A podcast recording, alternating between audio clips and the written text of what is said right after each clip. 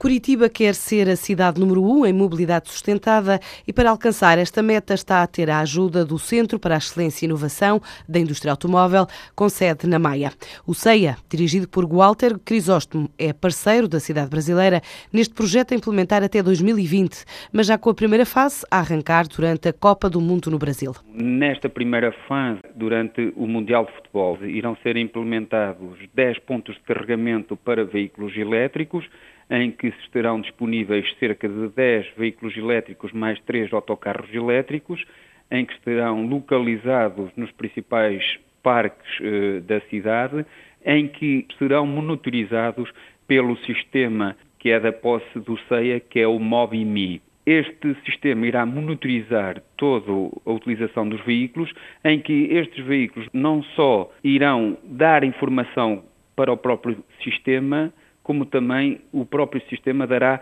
informação para os próprios veículos, de forma a que haja aqui uma conectividade entre os diferentes utilizadores dos diferentes veículos. Curitiba tem a maior área de fontes renováveis do Brasil e a barragem que dava para alimentar durante dois anos o consumo de energia em Portugal, com o que produz durante 12 meses. Uma das grandes características do Brasil é que cerca de 90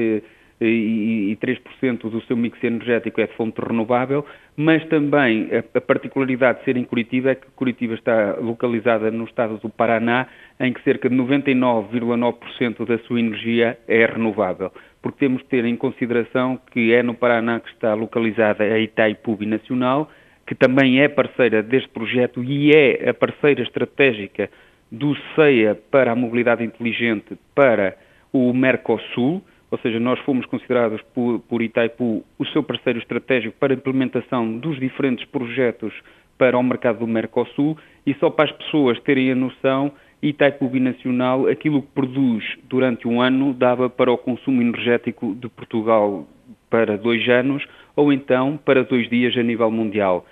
É a maior barragem do mundo e a maior produtora de energia eh, renovável do mundo. Para já, para cumprir este objetivo de primeira cidade mundial com mobilidade sustentada, está no terreno a implementar o projeto com o auxílio dos especialistas do Centro para a Excelência e Inovação da Indústria Automóvel, sediado na Maia. Também ao litoral norte, a Enercon fez chegar o navio E-Ship 1, que produz eletricidade a partir do vento e está a carregar em Viana do Castelo 360 toneladas de componentes eólicos para exportação, produzidos pelas fábricas da multinacional alemã. Este barco produz a partir do vento eletricidade suficiente para alimentar os próprios motores, reduzindo o consumo de combustível do navio em 40%. Está previsto zarpar já na sexta-feira, com destino à Alemanha. Vai transportar 30 pás de rotor para turbinas, 4 aerogeradores e 4 torres constituídas por 80 segmentos medicamentos, todos produzidos em Portugal. A Enerco emprega cerca de 1.400 pessoas em Viana do Castelo, movimentou o ano passado 200 milhões de euros em exportações, o equivalente a mais de 70% da produção, e estima voltar a crescer mais 20% este ano. O mercado norte-americano definido como prioridade de EDP Renováveis para este ano de 2014, onde tem em execução projetos de acordo de compra de eletricidade e vai iniciar os primeiros projetos de energia eólica e solar na Califórnia, além de apostar na Europa, que considera ter oportunidades de crescimento de baixo risco em países como Portugal, Itália, França e Polónia. Planos para os próximos dois anos, depois de apresentar contas de 2013, em que revelou uma subida de 7% no lucro para os 135 milhões de euros e um aumento de 8% na produção de eletricidade, o que por mercados geográficos significa mais 28% na Europa, mais 32% nos Estados Unidos e 30 31% no Brasil.